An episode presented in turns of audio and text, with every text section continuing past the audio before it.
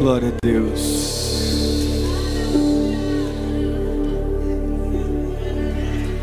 Eu vejo Espírito Santo inundando essa nação com um poderoso avivamento. Mas a primeira obra dele não será na política nem na economia do Brasil, nem na cultura. A primeira obra dele é tirar o povo dele do Egito. Do Egito religioso. Onde as formas e liturgias e costumes darão lugar à voz de Deus. A peculiaridade da igreja, ouça isso, a peculiaridade da igreja, dentre todas as religiões da terra, é que os filhos de Deus ouvem a voz do Pai. E caminham debaixo dessa voz. Por isso, João disse: Eu não sou profeta, eu não sou Messias, eu não sou nada disso. Eu sou voz.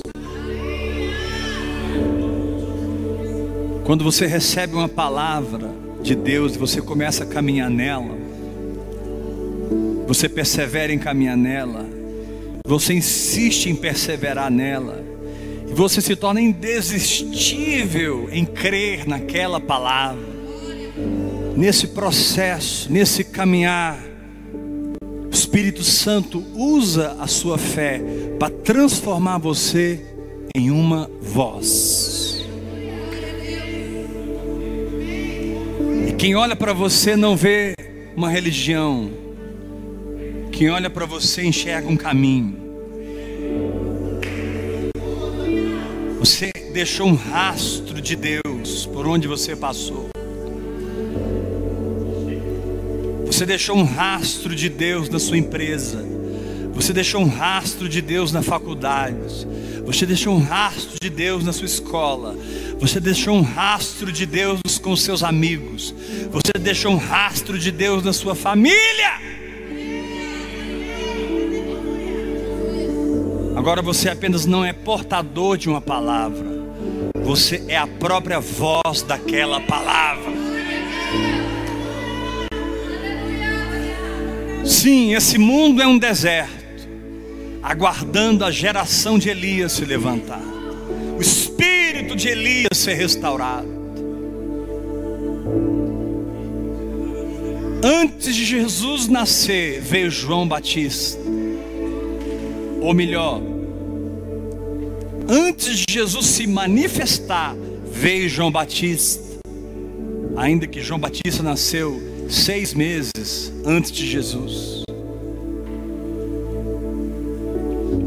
Tenho certeza, meu irmão, antes de Jesus voltar, a geração de João Batista se levantará novamente.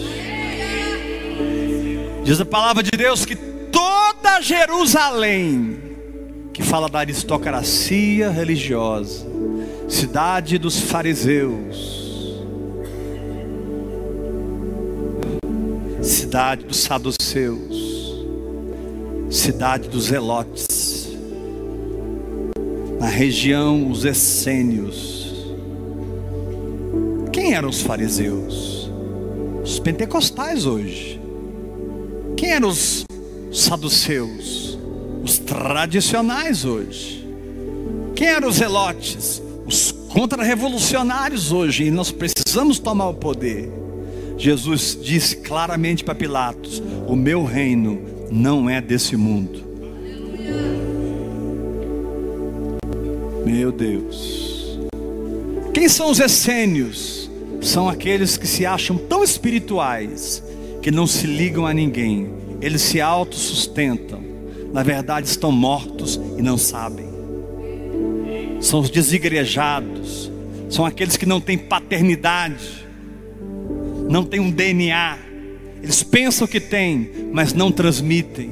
Eles têm uma doutrina certa, mas uma vida errada porque eles não estão ligados no corpo, e fluindo na sua função como apóstolo, profeta, evangelista, pastor, mestre, socorros, governos, variedades de línguas, as oito operações que constituem o funcionamento do corpo de Cristo, da onde vem os nove dons do Espírito, dons de poder, operação de milagres, dons de curar, dom da fé, dons de expressão, profecia, a oração, a variedade de línguas, a interpretação de línguas, dons de revelação, a palavra da sabedoria, a palavra do conhecimento, o discernimento do Espírito.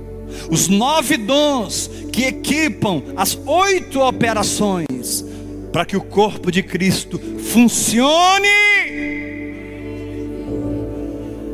Se você é um profeta, você será equipado com os dons que equipam o profeta. Se você é um evangelista, você será equipado com os dons que equipam o evangelista. Paralíticos vão andar, milagres vão te acompanhar. É o dom do evangelista, operador de milagres. Se você é um mestre, você terá os dons que operam na vida de um mestre. Se você é um pastor, você terá o dom de curar. Quem passar pela sua vida fica curado. Se você é um diácono, você vai ter habilidades administrativas, habilidades presidenciais, habilidades de presidir, de governar, de pôr a casa em ordem, de acabar com a bagunça, servir os apóstolos, profetas, evangelistas, pastores e mestres. Os cinco ministérios, eles necessitam da diaconia. Não que a diaconia seja maior do que os cinco ministérios, todos nós somos iguais, somos irmãos. Pedro se referiu a Paulo na sua carta, o irmão Paulo. O maior título que alguém deve procurar nesse planeta é irmão.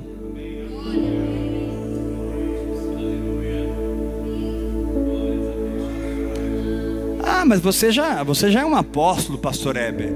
Inclusive já foi ungido apóstolo por um apóstolo cubano. Mas eu não fico me auto-intitulando apóstolo, porque apóstolo não é um título, apóstolo é uma função, profeta é uma função, pastor é uma função, a diaconia é uma função, todos são iguais, com a mesma importância. E os órgãos que não aparecem, o coração, o fígado, os rins, o pâncreas, o sistema renal, digestivo, respiratório, cardíaco, vascular, esses órgãos que não aparecem, eles são mais importantes do que o que aparecem, meu irmão. Deus dá mais valor em quem não aparece do que em quem aparece.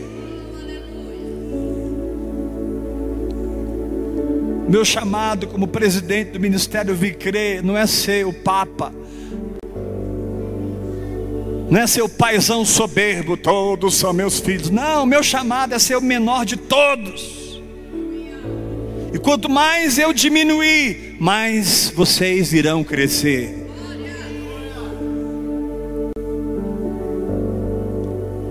Que venha o quebrantamento no meu coração que saia toda soberba do meu coração. O que é que o Senhor pede de ti, senão que pratiques a justiça, ou seja, ande no que Jesus fez. Ames a misericórdia, ou seja, perdoe quantas vezes for preciso e perdoe do íntimo. O que é que o Senhor exige de ti? Que você ande humildemente com o seu Deus. Pratiques a justiça, ames a misericórdia e andes humildemente com o teu Deus.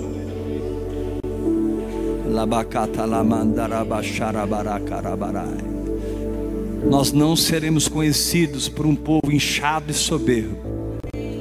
Nós seremos conhecidos como ministério do amor. Ministério que ama, ministério que serve, Nós vamos servir os fariseus, os saduceus, os essênios. Nós vamos nos fazer de grego para ganhar os gregos. Nós vamos nos fazer de judeus para ganhar os judeus.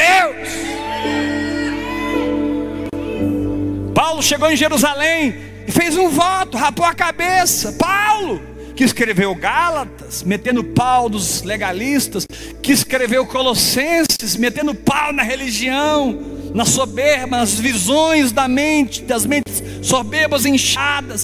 Paulo chegou em Jerusalém, rapou a cabeça e fez um voto. O que, que ele estava fazendo? Estava se fazendo de judeu para ganhar eles. O amor sempre falava mais alto na vida de Paulo.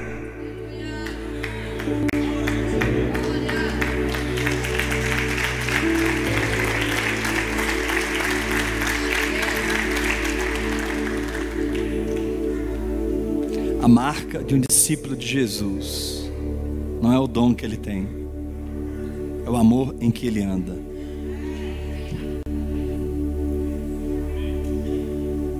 Amém? Tá gostoso. Até que enfim o Suzano deu uma beirinha para nós. Amados, hoje é a terceira aula ou a terceira ministração sobre o abecedário da vida no Espírito, de A a Z, amém? Quem esteve na primeira ministração? Quem esteve ontem à noite? Quem não esteve, eu queria pedir, não perca mais as ministrações, porque eu estou dando o abecedário. Os irmãos ficaram impressionados com a palavra de ontem, vieram me falar: Nossa, essa foi uma das palavras mais poderosas que você pregou. Irmãos, ontem eu dei leite aqui. leite. Tudo que vocês ouviram no primeiro dia, no segundo dia e vão ouvir hoje é leite. Nossa, mas foi tão profundo. Não, é você que está muito raso.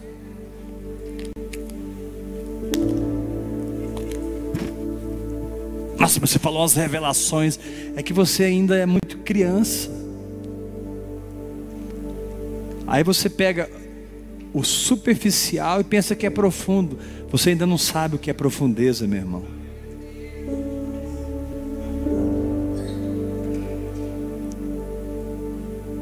As profundezas irão te levar a arrebatamentos no espírito. As profundezas te levarão ao terceiro céu. As profundezas te revelarão o que olhos não viram, ouvidos não ouviram, nem jamais penetrou em coração humano. As profundezas você não encontrará num púlpito nem num livro, você encontrará sozinho, cuidando do seu sacerdócio. Todos nós somos sacerdotes. O que existe não é diferença de importância, é diferença de responsabilidade. Alguns têm mais responsabilidade que outros, não mais importância. O diácono não é menor que o apóstolo. Mas no sistema tem uma escadinha, né? Obreiro, diácono, evangelista, pastor, presbítero, apóstolo, querubim, serafim, semideus, papa, entre nós não. Todos nós somos irmãos. Faz assim pro irmão na boca dele assim, bilu, bilu, bilu, bilu, bilu, bilu. Faz, gente, por favor. Por favor. Faz assim na boca dele assim, ó. Bilu, bilu, bilu, bilu, bilu, bilu, bilu, bilu. Fala assim pro seu irmão, mas fala forte. Você não tem ideia o quanto a religião estragou você.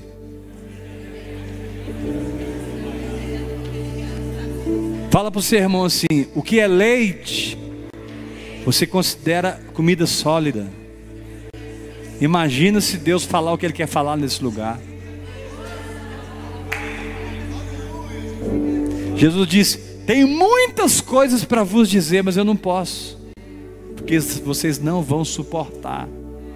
Tem coisas que eu faço e falo aqui que pessoas não suportam e vão embora. E eu dou o leite. Orar em línguas, ouvir Deus, exercer fé. Tem mais leite do que isso?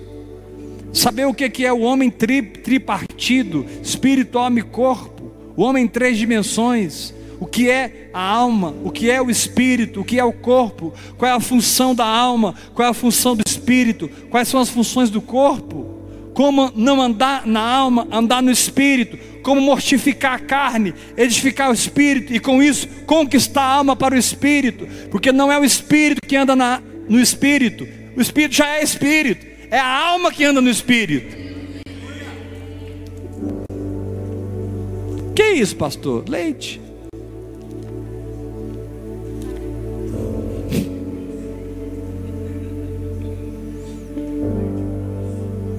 Leite. Estou falando das coisas essenciais. É, é, o que o escritor de Hebreus diz. Os, a, a, os, a, os oráculos de Deus, né? os princípios elementares dos oráculos. Meu querido, eu estou te dando princípios para você entrar nos oráculos de Deus. O que é um oráculo de Deus? Um oráculo é um lugar onde você encontra todas as respostas. Eu estou te dando princípios elementares para que você, desses princípios, seja alavancado para os oráculos de Deus. Irmãos, eu não vou ficar na superfície. Porque a Bíblia diz que um abismo, aleluia, uh, um abismo chama outro abismo. Aí você pensa assim, meu Deus, não tem nada para ele me contar mais. Aí ele fala assim: você está andando nesse abismo aqui? Olha para baixo. Uh! Mas o oceano é do Espírito. Pode se jogar. Aí você se lança e cai lá em outro abismo. Cai lá em outro abismo. Cai lá em outro abismo. Quem olha para você acha que você é doido. Não é que você é doido, é que você entrou em lugares em Deus que eles nunca entraram. Nossa, não ir no médico, não tomar remédio, que loucura! Quem vive nesse lugar que eu estou falando pensa o contrário. Loucura é ir no médico e tomar remédio.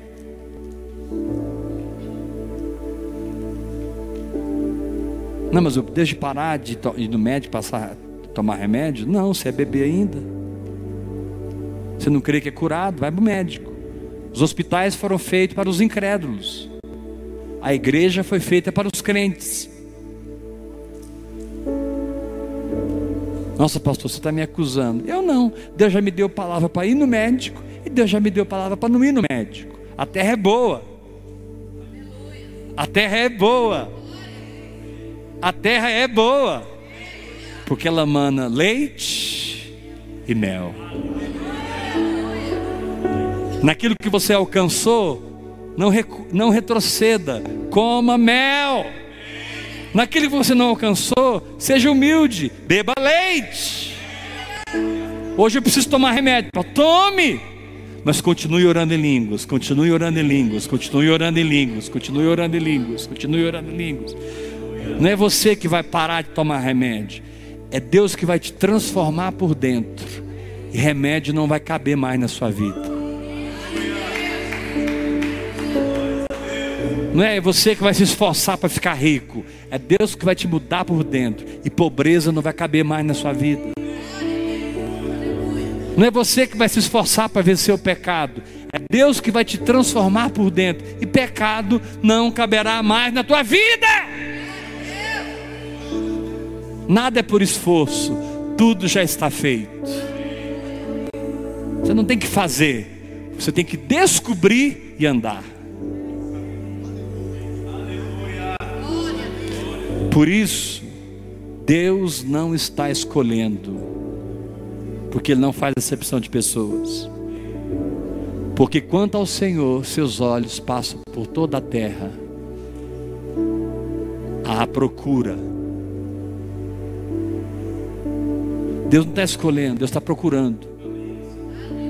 A hora que ele acha um para-raio, porque do trono de Deus saem relâmpagos e trovões.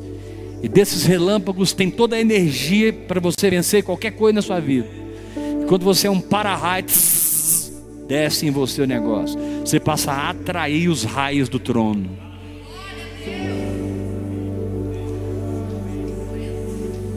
Os relâmpagos da cura, os relâmpagos da prosperidade, os relâmpagos da libertação, os relâmpagos do perdão, do amor, da fé. Que são esses relâmpagos? São explosões de revelação no íntimo.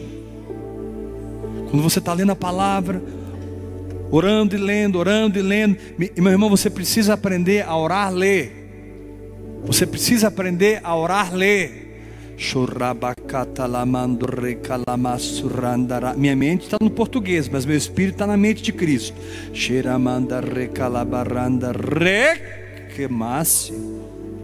Uau! Abriu-se uma janela espiritual. E você não está enxergando mais a letra. Você está enxergando o espírito por trás da letra. relâmpagos. Agora você sabe que depois de um relâmpago sempre vem um trovão. O que é o trovão? É o som de um relâmpago. Porque o relâmpago, ele provoca uma explosão. A energia liberada no relâmpago, irmãos, é tão poderosa, tão poderosa, que ela libera um estrondo Aí você escuta,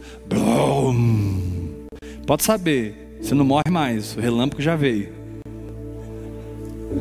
Se você está ouvindo o relâmpago, perdão, se você está ouvindo o trovão, é porque em algum lugar relampejou. Agora, é possível matematicamente você calcular a distância que você está daquele relâmpago. Eu não sei agora né, a equação, mas eu já pesquisei isso. Eu já pesquisei. Você pode calcular a exata distância que você está. Você viu o relâmpago, começa a contar. Um, dois, três, quatro, cinco, seis. Aí você escuta. Blum. Porque a luz é mais rápida do que o som. Por isso, muitas vezes, relampeja no nosso espírito e a gente demora a entender. Porque Deus relampeja no espírito, mas o relâmpago vem, o trovão vem na mente. Deus relampeja no seu espírito, mas o trovão vem na sua mente. Agora, quanto mais você viver em fé, mais rápido será a união do relâmpago com o trovão. Quando Bum! Você está pertinho daquela palavra. Quanto, faz assim comigo, quanto mais. Vai para lá direito, gente. Quanto mais. Plá, bum! Vamos lá, forte, gente. Quanto mais. Plá, bum! Mais perto eu estou. Quanto mais. Plá!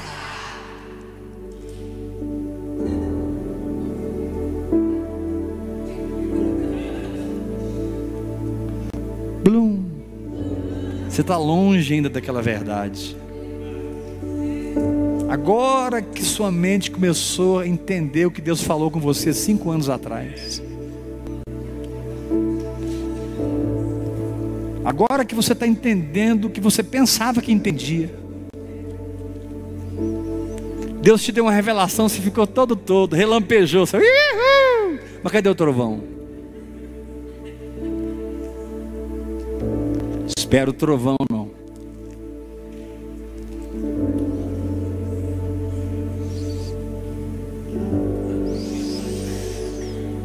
Então, na primeira ministração, nós estudamos sobre a queda e a restauração do espírito. E vimos que no Éden, quando Adão pecou, ele morreu espiritualmente.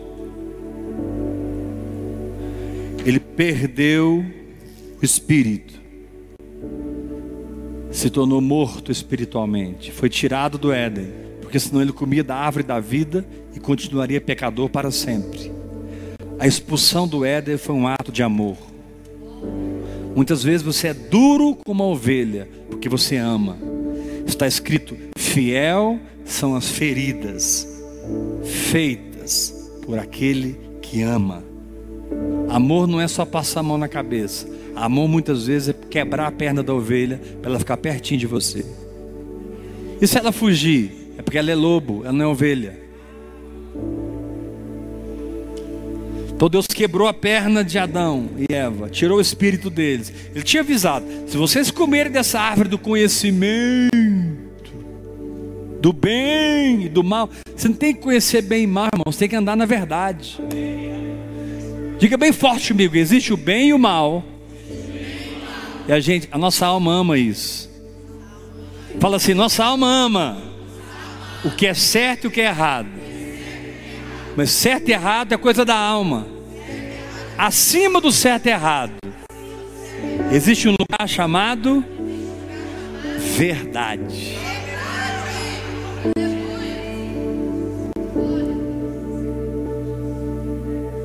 Por isso Jesus diz: Conhecereis a verdade. E a verdade, não é conhecer o que é certo e errado, é a verdade. E a verdade só é conhecida por revelação no seu espírito. Conhecereis a verdade. Bum. Todas as fortalezas cairão por terra. O diabo só tem espaço em você naquilo que você deixou ele construir em você. Mas quando a verdade é revelada, as fortalezas que estão construídas em você caem. E o entendimento do Espírito entra no lugar daquela fortaleza. Ali o diabo não te pega nunca mais. Ali o diabo não te engana nunca mais. Naquela área você não é mais Adão, naquela área você é Cristo. Você saiu da vida natural para a vida espiritual. Mas isso só foi possível porque Jesus morreu na cruz, foi sepultado por nós, ressuscitou por nós, foi glorificado por nós. De maneira que a morte dele é a minha morte, o sepultamento dele é o meu sepultamento, a ressurreição dele é a minha ressurreição. Por isso eu sou justo Romanos capítulo 4, no último versículo, ele ressuscitou para a nossa justificação. E porque Deus me tornou justo pela fé, não por esforço, não por fazer, não por religiosidade, não por liturgia ou método algum, não. Eu creio em Jesus Cristo, recebo a justiça. Então agora Ele pode derramar seu Espírito em mim. Levanta a tua mão e fala bem forte comigo. A morte dele se tornou a minha morte. Diga, eu não precisei ser sepultado. Ele foi sepultado por mim. Eu só me batizei nas águas. Diga, eu não precisei ressuscitar. Ele fez isso por mim. Eu não precisei ser glorificado diante do Pai eu estou nele agora.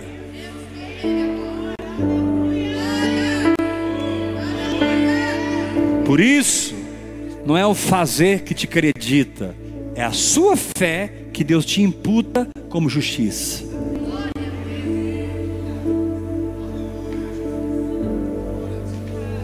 Você tem de Deus o quanto você crê. Você tem de Deus o quanto você exerce fé. A sua estatura espiritual não tem nada a ver com a sua estatura física.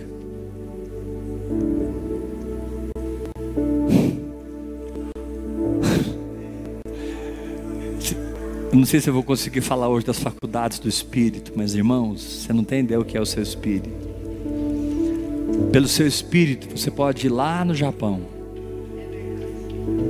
Paulo disse: Eu não estou aí, mas em espírito estou aí. Lá em Colossenses. Em espírito estou com vocês. Você pode entrar. Vocês vão aguentar essa? Posso falar? Posso falar? Então tá.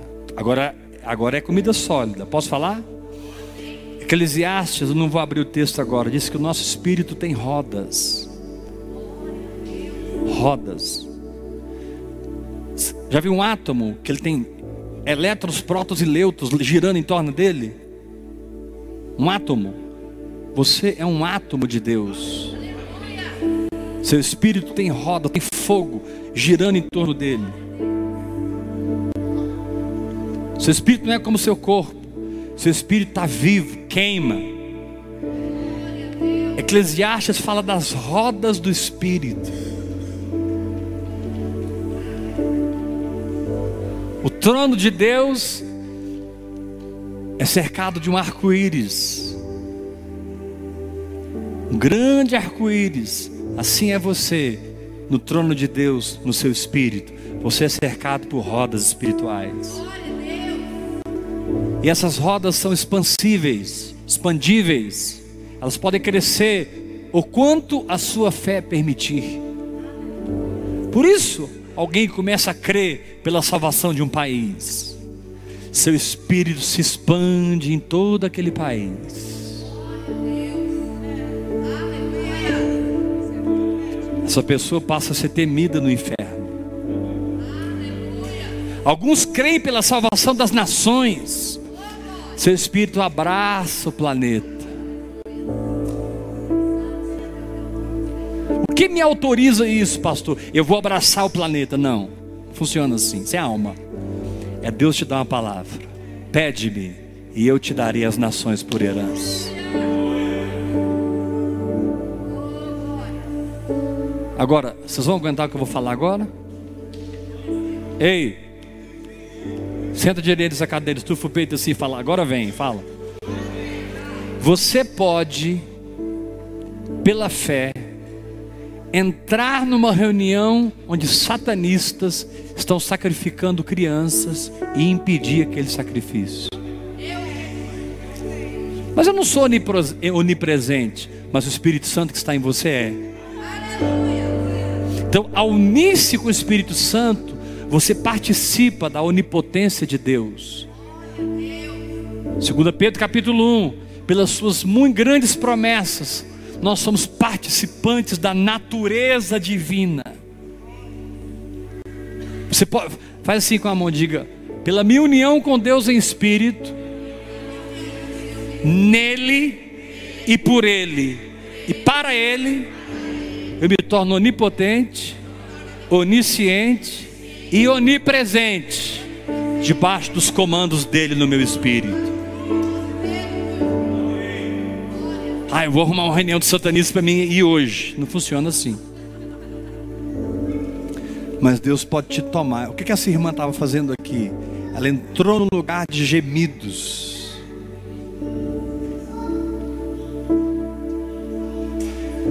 Imagine se eu não entendesse o que estava acontecendo. Eu ia pedir para alguém chegar nela batendo nas costinhas dela. Eu? Impedi a intercessão que estava acontecendo aqui, ela e ela. A mesma unção que pegou ela, pegou você. Aí os religiosos viram para o diácono, né? A Valéria também? Ah, domingo, é. Domingo a Valéria caiu em intercessão aqui. Um monte de gente em cima dela, achando que ela, nossa, está tendo um problema. O irmão chegou em mim, pastor Heber. Vai lá no seu gabinete, a Valéria. Ela estava em gemidos, ela não aguentou, ela caiu. Ela saiu daqui para nos escandalizar. Porque nós não estamos prontos para as dimensões espirituais. Nós estamos, nossa mente é babilônica. Me perdoe, querido, a imagem construída em nossa mente é a imagem de Nabucodonosor. Nós só enxergamos o natural, nós só acreditamos no natural. Nós não sabemos que o natural nem é verdade. Você pode ter uma circunstância na sua vida, mas ela não é verdade. Verdade é o que Deus te diz. Levanta a sua mão, grita comigo. Eu não aceito mais ser governado por circunstâncias. Eu não vou negar uma circunstância. Fala bem forte. Se está doendo, e alguém me perguntar, eu vou dizer que está doendo. Mas eu vou dizer também que isso não é verdade. Verdade é, verdadeiramente Ele tomou sobre si as nossas dores e as nossas enfermidades Ele carregou sobre si. E pelas suas feridas, pelas suas feridas, pelas suas feridas, nada mais é graça, não é lei. Ah, eu não posso ser curado porque eu roubei ah, há uns cinco anos atrás a minha empresa. Eu roubei, ninguém sabe disso. Agora essa enfermidade é um juízo de Deus. Olha o diabo te acusando. A única coisa que Deus diz para o ladrão, sabe o que é, irmão? Eu vou assustar vocês, mas é a palavra. Quem rouba, não roube mais. Vai trabalhar.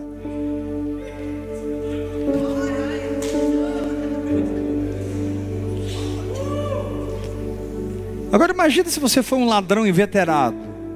Você vai preso. Não, vou ter que ir lá pedir perdão.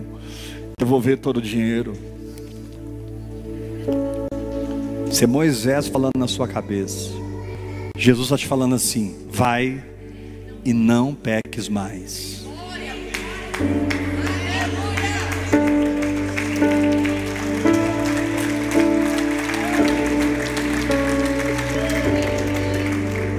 Seu passado está crucificado.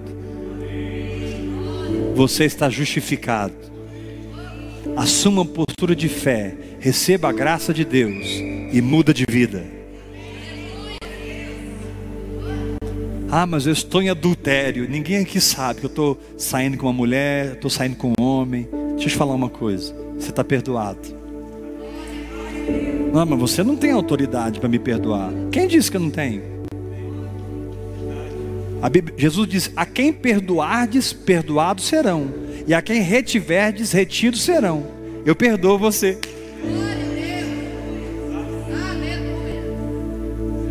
O perdão é mais forte do que a culpa. O amor é mais forte do que a autocondenação. O que vem de Moisés vai deixar você mais preso. O que vem de Jesus é a graça libertadora.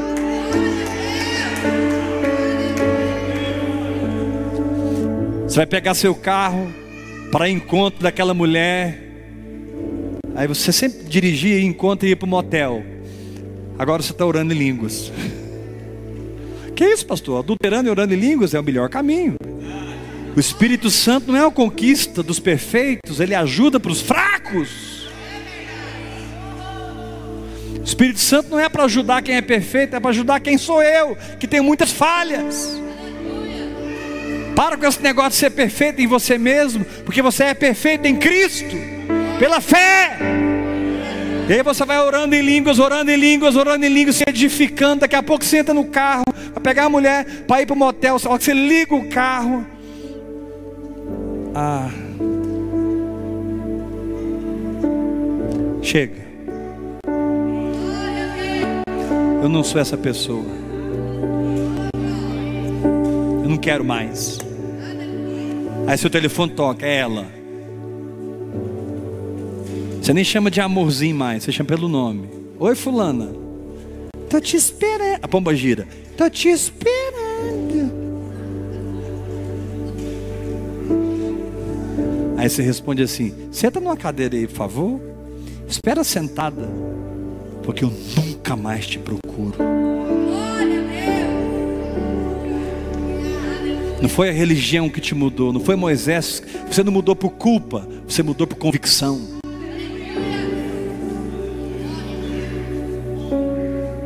Você não mudou por autocondenação, você mudou porque você viu Jesus e viu o pecado. Você escolheu Jesus. Quem vence o pecado? Quem ama mais Jesus do que o pecado. Vai se relacionando com ele, irmão, pelo amor de Deus, quando você cair, continue orando. Se você cair num buraco, continue se relacionando com Deus. Deus não quer você como você será. Deus quer você como você é. E de onde você está, Ele vai te levar no que você deve ser. Ele te ama incondicionalmente, não por aquilo que você será, mas por aquilo que você é. Ele ama os adúlteros para que eles deixem de ser adúlteros. Ele ama os homossexuais para que eles achem um caminho para fora do homossexualismo. Ele ama os drogados. Vocês vão aguentar o que eu vou falar agora? Estou escandalizando alguém aqui? Eu posso? Eu devo parar? Para ou continuo? Tá. Tinha um rapaz lavando carro aqui na igreja. Aí o pessoal descobriu que estava lavando carro para comprar droga. E tiraram o negócio dele. Eu falei: Não, gente, deixa o menino comprar droga. Porque ele está aqui, estava vindo nos cultos, estava bebendo a palavra. Deus estava usando os carros, porque ele vai comprar droga aqui ou fora daqui. Deus estava usando aquele empregozinho dele para atrair ele para cá. Mas nós não nos fizemos de gregos para ganhar o grego, perdemos o menino. Por isso que os homossexuais não enchem esse lugar. Os travestis, as prostitutas, os traficantes, os macumbeiros, os padres, meu irmão, tem um monte de católico que hoje é meu filho na fé. Não estou falando pela fé, não. Eles já entraram em contato comigo. Eu tenho uma seguidora firme, que é da gema lá da igreja, da paróquia dela. É minha filha. Não, pastor, então manda ela sair. Eu não. Eu não estou mandando você sair do ouvir e crer, não estou mandando você sair da Assembleia de Deus. Ela vai ouvir a voz de Deus. E ela vai seguir a voz de Deus. Na mesa de Jesus não sentavam-se muito poucos fariseus. Na verdade, só sentavam quando eles convidavam, aí Jesus ia. Na mesa de Jesus sentavam-se pecadores e publicanos. Quem tem sentado na sua mesa?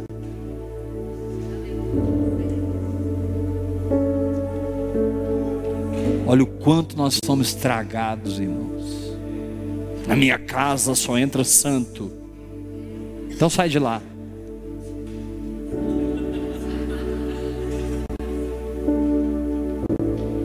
Na minha casa só entra pessoas perfeitas. Meu filho, por favor, gera sua mudança e arruma outro lugar.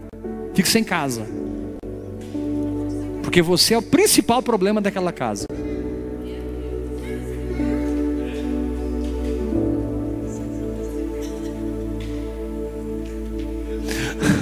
Como é que é, amor? Não, a minha esposa falou assim esses dias para mim: é, Ah, tem gente falando mal de você. Ela falou assim: Não, quando falar mal de mim, manda falar comigo, que eu sei coisas terríveis a meu respeito.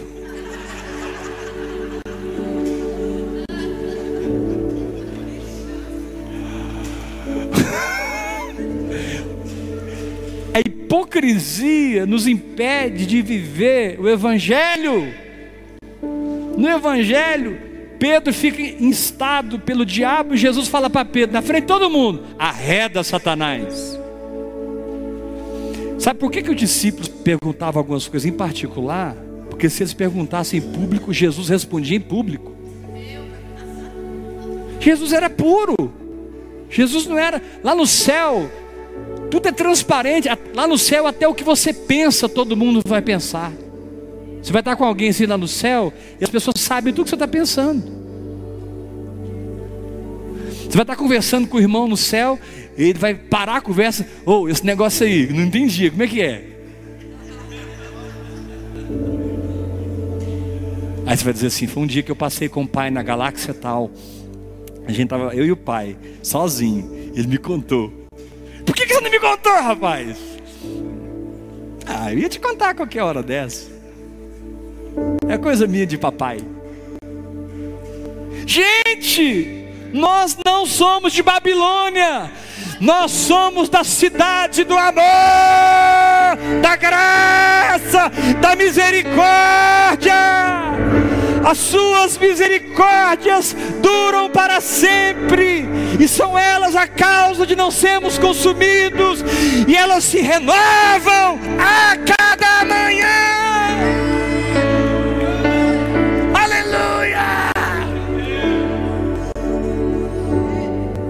Fala para o irmão que está ao seu lado sacudindo ele, mas sacuda por favor. Ame a misericórdia, irmão. Fala para ele. Assim, vocês têm dificuldade com isso, né? Mandar sacudir, irmão. Quando manda sacudir, é para sacudir. Fala assim para o seu irmão do seu lado: sai dessa cadeira de juiz e entra na cadeira do advogado. Fala para o teu irmão: não seja juiz, porque juiz é Deus, nem acusador porque é o diabo. Une-se com o Espírito Santo, porque o Espírito Santo não é juiz nem, nem acusador, ele é o advogado que mora em mim 24 horas. Você viu tanto que eu sou bom, irmão. Eu sou tão bonzinho que Deus pôs um advogado por minha conta. Toda hora que o diabo tenta me tocar, o advogado vai lá no trono e fala assim: Jesus, mostra teus, tuas mãos para o Pai. Aí o pai olha para o meu pecado e Jesus faz assim para o pai: mostra os buracos. Aí o pai fala assim para o Espírito Santo: vai lá e liberta ele. Ele está justificado. João disse: Filhinhos, estas coisas vos escrevo, porque os vossos pecados são perdoados.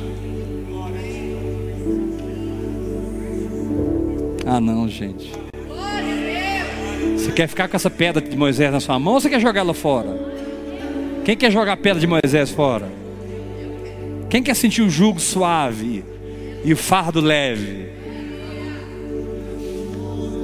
Jugo suave é a palavra que você carrega que te dá força para praticá-la fardo leve é o próprio Espírito Santo em você, que tem a densidade maior do que a eternidade, maior do que o universo. Por exemplo, você sabe o que é um buraco negro? Quem sabe o que é um buraco negro? Buraco negro não é um buraco. Foi a forma que os cientistas encontraram para definir aquele astro Buraco negro é um elemento do universo, tipo um planeta, exemplo. É um, é um, é um, um tipo um imã, tipo um. É um elemento no universo tão denso, tão denso, que o que passa perto dele, ele puxa. Ele puxa para si até a luz, ele, ele engole a luz. De tanta atração que ele tem. Esse é o nosso Jesus. O nosso buraco branco. Você sabia que se a terra fosse um buraco negro, ela teria o tamanho de uma bola de beisebol?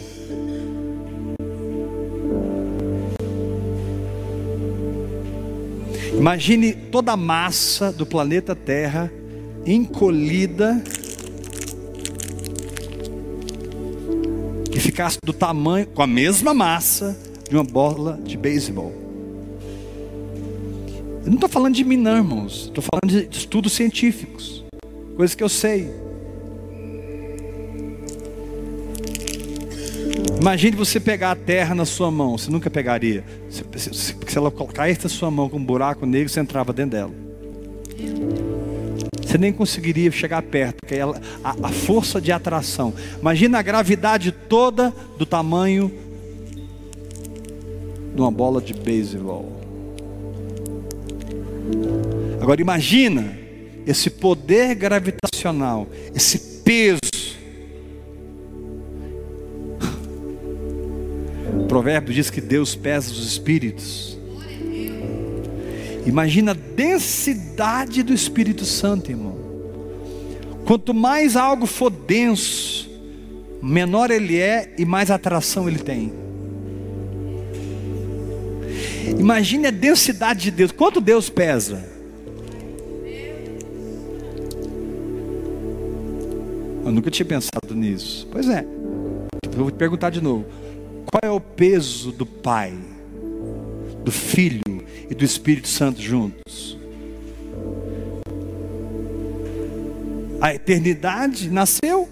A Bíblia diz que Ele é o Pai da eternidade. Deus não está na eternidade, é a eternidade que está em Deus.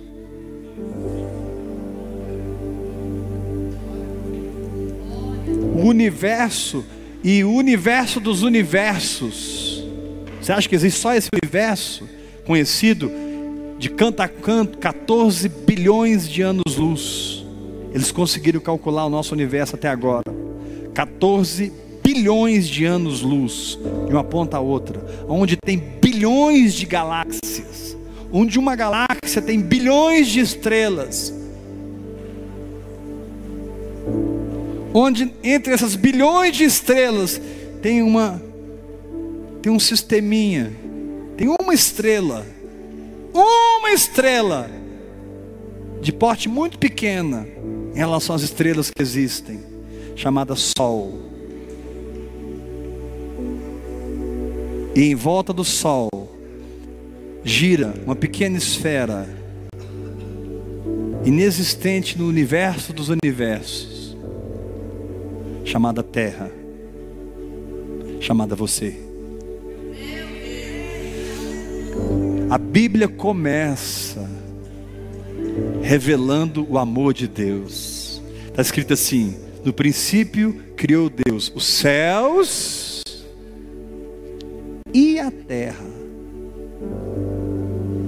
Quando Jesus ressuscitou, ele falou assim para Marta: Ó, vá avisar os meus irmãos e a Pedro.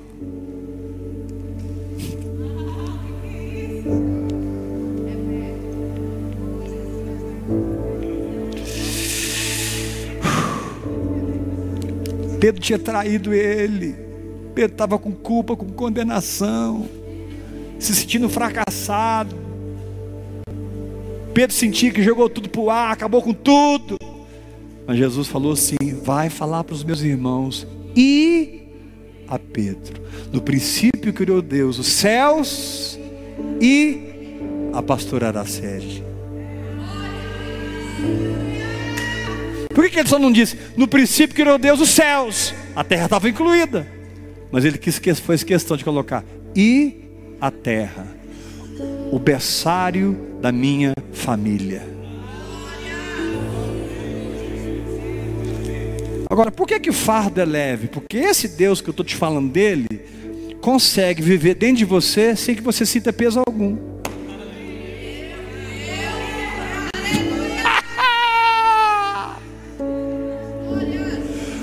Jugo fala da palavra que você carrega, fardo fala do espírito que você carrega.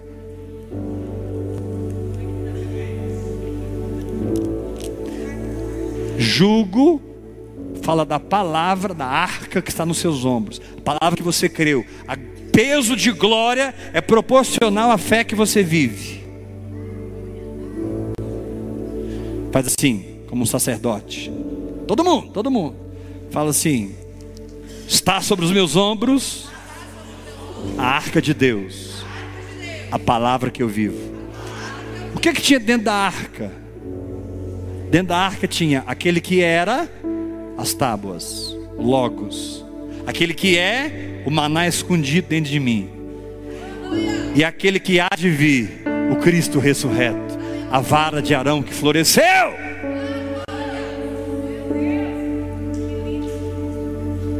Da arca está Cristo, que era, que é e que há de vir. Levanta sua mão, grita comigo. Dentro da arca é Cristo. Eu carrego Cristo em mim, a esperança da glória. Diga as tábuas, o Logos de Deus na eternidade, o maná escondido, o Espírito em mim fardo suave, leve. Diga comigo, a vara de Arão que floresceu. Floresceu sem estar ligado em árvore alguma. Floresceu e deu amêndoas, deu fruto. Diga forte, a vara que floresceu. Aquele que virá. Aquele que era, aquele que é e aquele que há de vir. É esse que você carrega no seu coração. Mas esse Deus é muito grande. Se ele conseguiu entrar no útero de Maria, ele consegue operar na sua vida. Sem esforço, sem peso.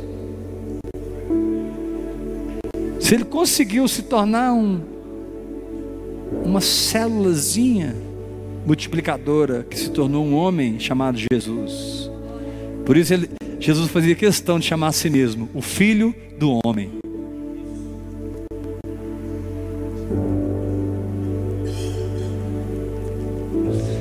Mas eles, os discípulos, insistiam em dizer: Tu és o Filho de Deus.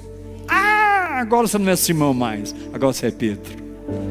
E sobre esta pedra, sobre esse entendimento, eu vou edificar a minha igreja. O que é igreja? É quando a imagem de Nabucodonosor cai por terra e a imagem de Cristo se levanta em você. Igreja não é uma estrutura, igreja é uma condição no meu espírito. Igreja não é uma organização. Igreja é o que você é por dentro e o que está sendo construído em você. Fala para o irmão que está ao seu lado: a igreja está aí dentro, irmão. Sacode o seu irmão e fala: Você não vai para a igreja. Você não entra na igreja. Você não sai nunca da igreja. Porque você é a igreja.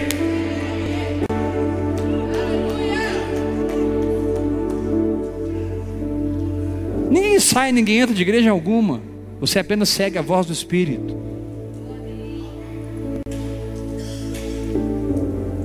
Hoje eu estou dando uma comidinha um pouquinho mais. É, eu coloquei uma maisena no leite. Fazendo uma papinha.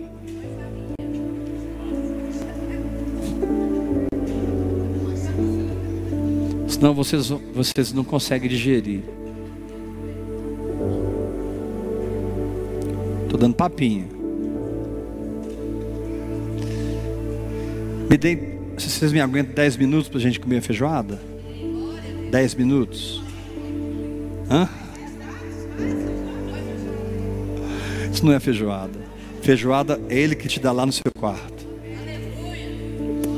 Feijoada não tem a ver com o nível da palavra que você ouve do homem. Feijoada tem a ver com o que Deus fala no seu espírito.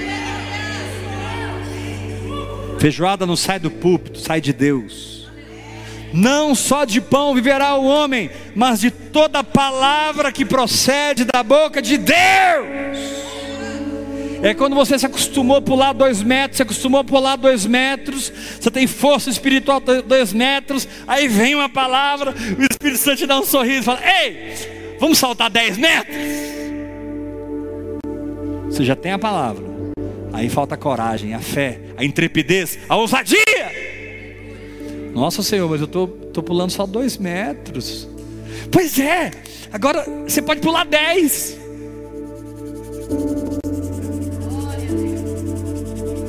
Vamos!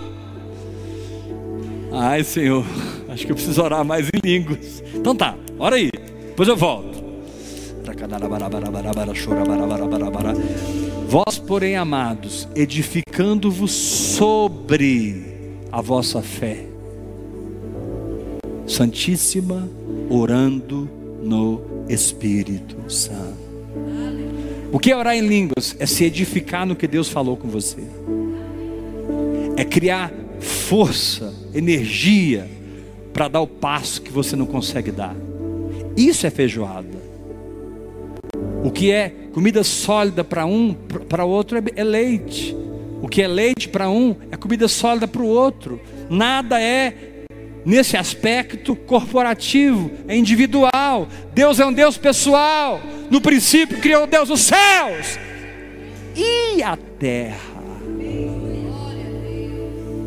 Você é o universo de Deus. Pergunta para o seu irmão assim: você está começando a entender quem mora aí dentro, irmão? Abraça com o seu irmão, olha nos olhos dele, fala assim: muitas vezes você não sente ele, muitas vezes você não ouve a voz dele, mas esse ser que criou, que é o Pai da eternidade, é o Deus dos deuses, o Senhor dos senhores, o Rei dos reis, o Rei da glória, aquele que não está nos universos, mas os, todos os universos estão nele, mora em você.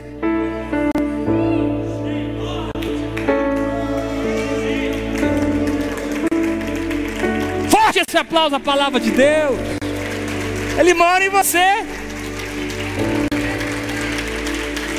Nossa, pastor, eu quero ter mais peso de glória na minha vida. Eu quero que esse peso, essa densidade, seja a minha densidade. Porque Deus pesa os espíritos.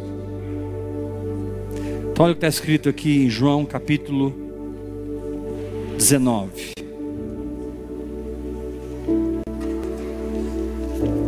E vou terminar aqui.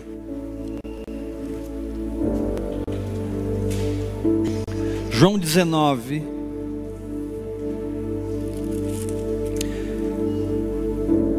Verso 28. Eu vou te dar só uma faculdade do seu espírito hoje. Apesar que eu já mostrei várias, né?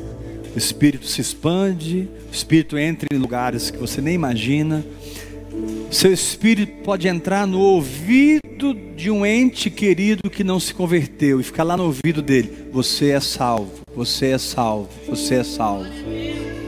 Eu estou entrando agora no ouvido do Estevão e dizendo: Estevão, acorda, você é de Jesus. Ele acabou de tomar um choque lá agora. Eu estou fisicamente no lugar mas espiritualmente eu estou onde a minha fé consegue atingir. Você tem a estatura da fé que você vive. Levanta essa mão, diga eu recebo essa palavra. João 19, 28.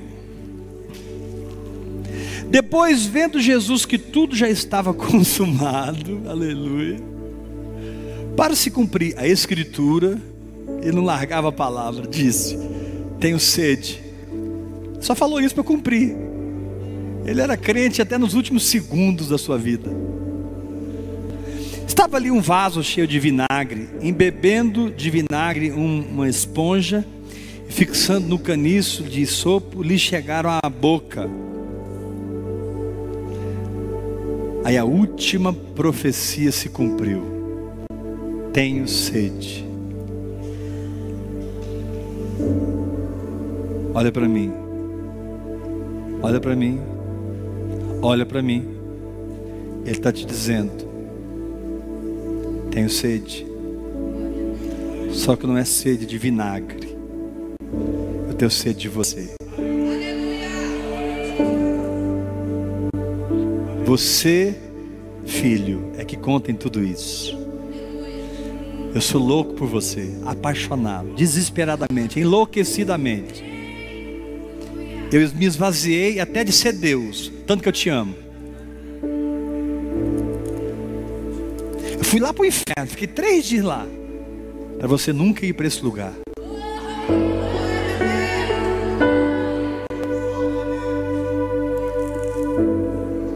E eu fiz isso por você, porque eu te amo. Será que eu não vou curar sua enfermidade? Será que eu não vou abrir essa porta? Será que eu não vou te prosperar? Será que eu não vou te dar essa bênção, filho? Eu fui para o inferno por sua causa e fiquei lá, desligado do Pai. Filho, se o Pai não enviasse o Espírito Santo para me buscar nas profundezas do inferno, porque eu fui no lugar mais baixo da terra, aquele que desceu no lugar mais baixo, diz Efésios capítulo 4. Filho, Não há buraco tão profundo que você esteja que eu não já estive lá por você. Eu conheço profundamente a sua dor, o seu sofrimento.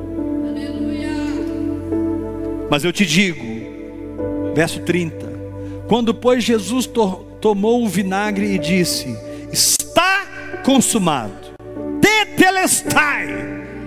Essa palavra dá uma pregação. Só essa palavra aqui dá uma pregação imensa.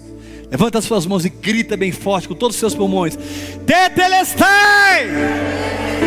Tetelestai! Tetelestai! Tetelestai! Está consumado!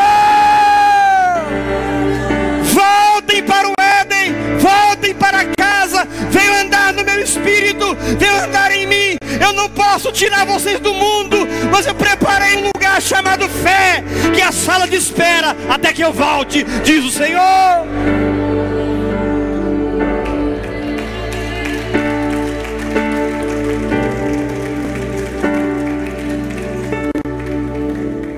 O último atributo do Espírito está aqui, ó.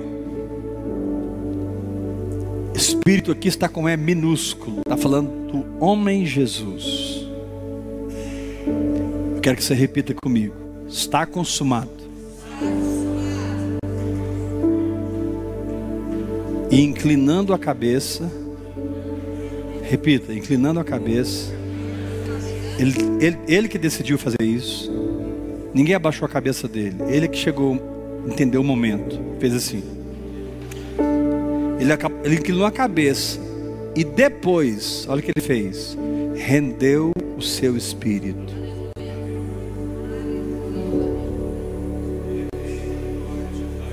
Se você nunca se render no seu espírito, você nunca vai perder uma guerra.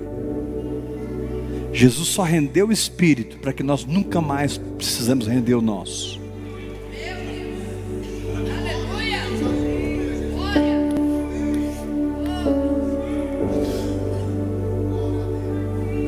Eu não vou render meu espírito. Porque ele rendeu dele por mim. E ele me deu nesse ato um espírito irrendível. Paulo chama esse fruto de domínio próprio. Você é o que você crê que você é. Você tem que você crê que você tem. Você está onde você crê que está. Não ande por vista, ande por fé. Aprenda a vencer no espírito, porque tudo que você vence no espírito, você vence para sempre. Se você vencer doença no espírito, pode vir a doença que for, ela bate e é rebatida. Ah, apareceu um caroço. Vai, apareceu, vai desaparecer. Esse caroço não tem autoridade para estar em mim. Ah, veio uma gripe, vai ter que sair. Ou então, vai ter que ficar. Tem gente que fala assim: Nossa, eu estou muito gripado. Olha como ele, crê: Nossa, eu estou muito gripado. Ele acabou de receber a gripe com a boca. Porque com a boca você recebe as coisas do reino do Espírito. Se você não puder confessar fé, pelo menos fique de boca calada.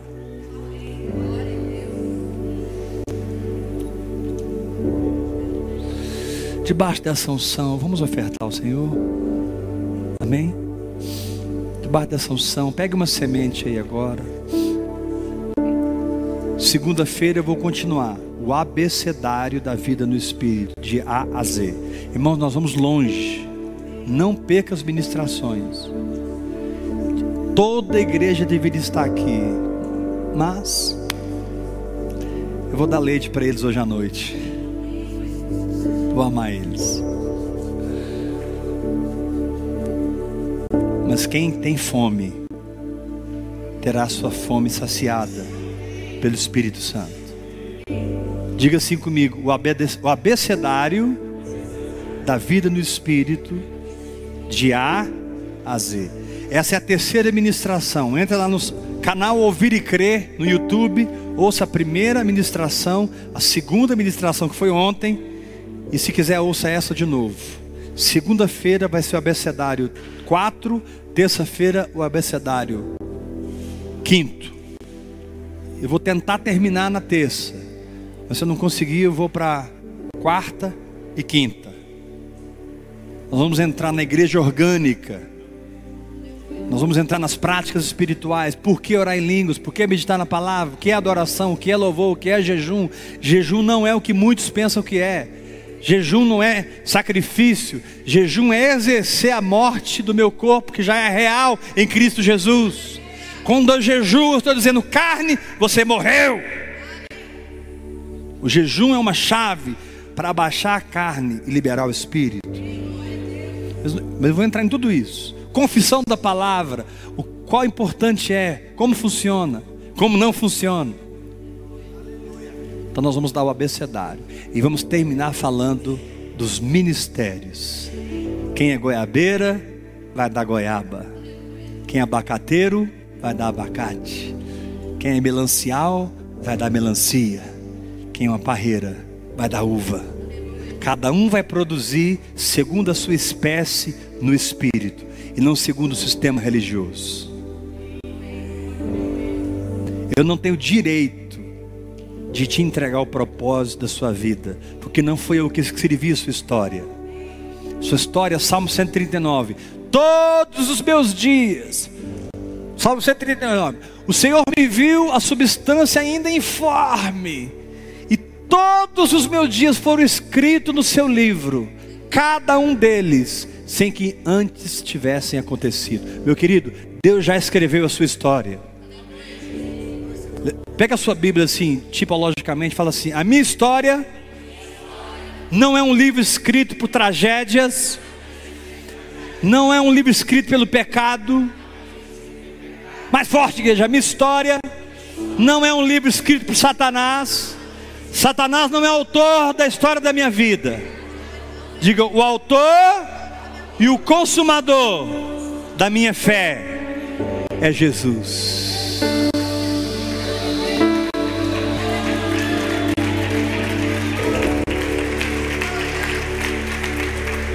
De vez em quando, ele me leva no começo da minha história.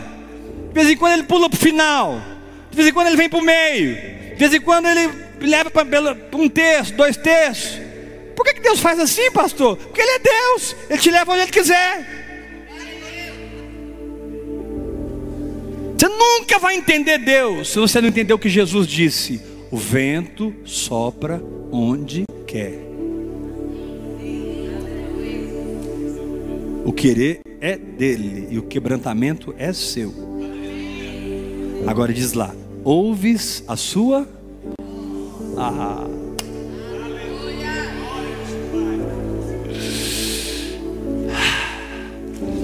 E ele quis soprar ele mesmo dentro de mim. Ele fez assim no meu espírito. E eu nasci de novo. Agora eu ouço a sua. Agora vem algo que a nossa alma odeia que ela gosta de liturgias, regras, sistemas, ela quer saber tudo. Aí ele fala assim: Olha, não sabe de onde vem, nem para onde vai. Vida cristã é um mistério diário. O dia que perde o mistério, perde a graça. Pão nosso de cada dia nos dá. Deus é assim com você. Todo dia Ele tem uma surpresa para você. Todo dia Ele tem uma revelação para você. Todo dia Ele tem uma benção maior para você. Todo dia Ele tem uma nova glória para a tua vida. Recebe em nome de Jesus.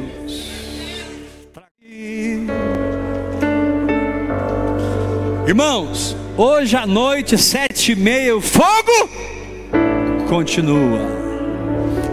Amados da internet, nosso congresso está chegando, 27 a 30 de julho. 27 a 30 de julho. Fiarada do Brasil inteiro e até fora do Brasil estão vindo para Goiânia. Vai ser um fogo. Só que nós só temos espaço para 1.500 pessoas. Não é? Vaga limitada não é porque a gente está limitando as vagas, porque não cabe mais de 1.500 pessoas aqui dentro. Então, entra no site, 20 reais a inscrição, tá? 20 reais. Entra no site www.ouvircrer.com.br, clica lá em congresso, faça a sua inscrição. Você pode pagar pelo PagSeguro, pelo boleto bancário, depósito e envio de comprovante. Se você precisa de hospedagem, está aí o telefone do pastor Maurinei. Ligue para o pastor Maurinei. Nós temos uma chácara para 300 pessoas com diária 10 reais. Nós temos hostéis muito baratos aqui perto. Temos hotéis excelentes aqui perto pensões, etc, etc, etc. Mas não deixe de vir. E nós podemos hospedar também umas 100 pessoas. 150 pessoas, eu não sei. Nós podemos hospedar. Então, corra rápido e resolva-se no Congresso Nacional. Quando fechar 1.500 pessoas, aí não sei não. Eu amo vocês. Te espero sete e meia da noite com o leite que nos dá o crescimento para a salvação. Pedro disse: desejai ardentemente o genuíno leite espiritual que vos dá o crescimento para a salvação. Graça e paz. Eu amo vocês, filhos na fé, filhos do hora após hora. Olha, se você quer entrar num grupo vivendo em fé, estou formando 20 grupos de filhos. Meu telefone é 62. Você pode digitar aí para mim? 62 8223 1222. Agora, quando você mandar o, o WhatsApp, você vai falar assim. Você só precisa falar assim: sou filho dessa visão. Não entra se você não for filho ou se você quer ser filho, porque lá é pauleira. Sou filho dessa visão. Meu nome é Wagner. Minha cidade é Itaperuna. Entendeu? O número é 8223 1222. 62 8223 1222.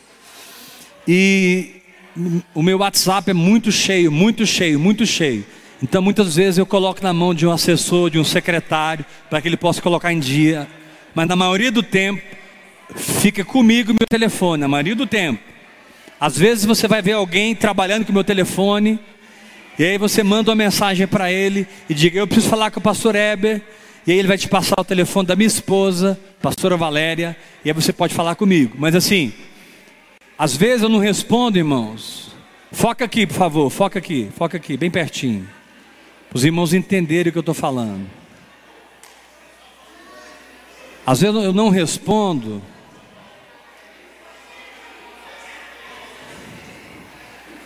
Eu não respondo. Foca aqui no meu WhatsApp, ó. Vocês vão entender porque às vezes demora, ó. Ó. Ó. Ó. Ó. Ó. Ó.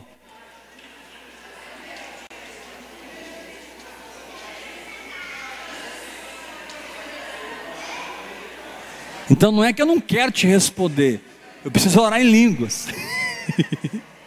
Até sete e meia da noite, graça e paz.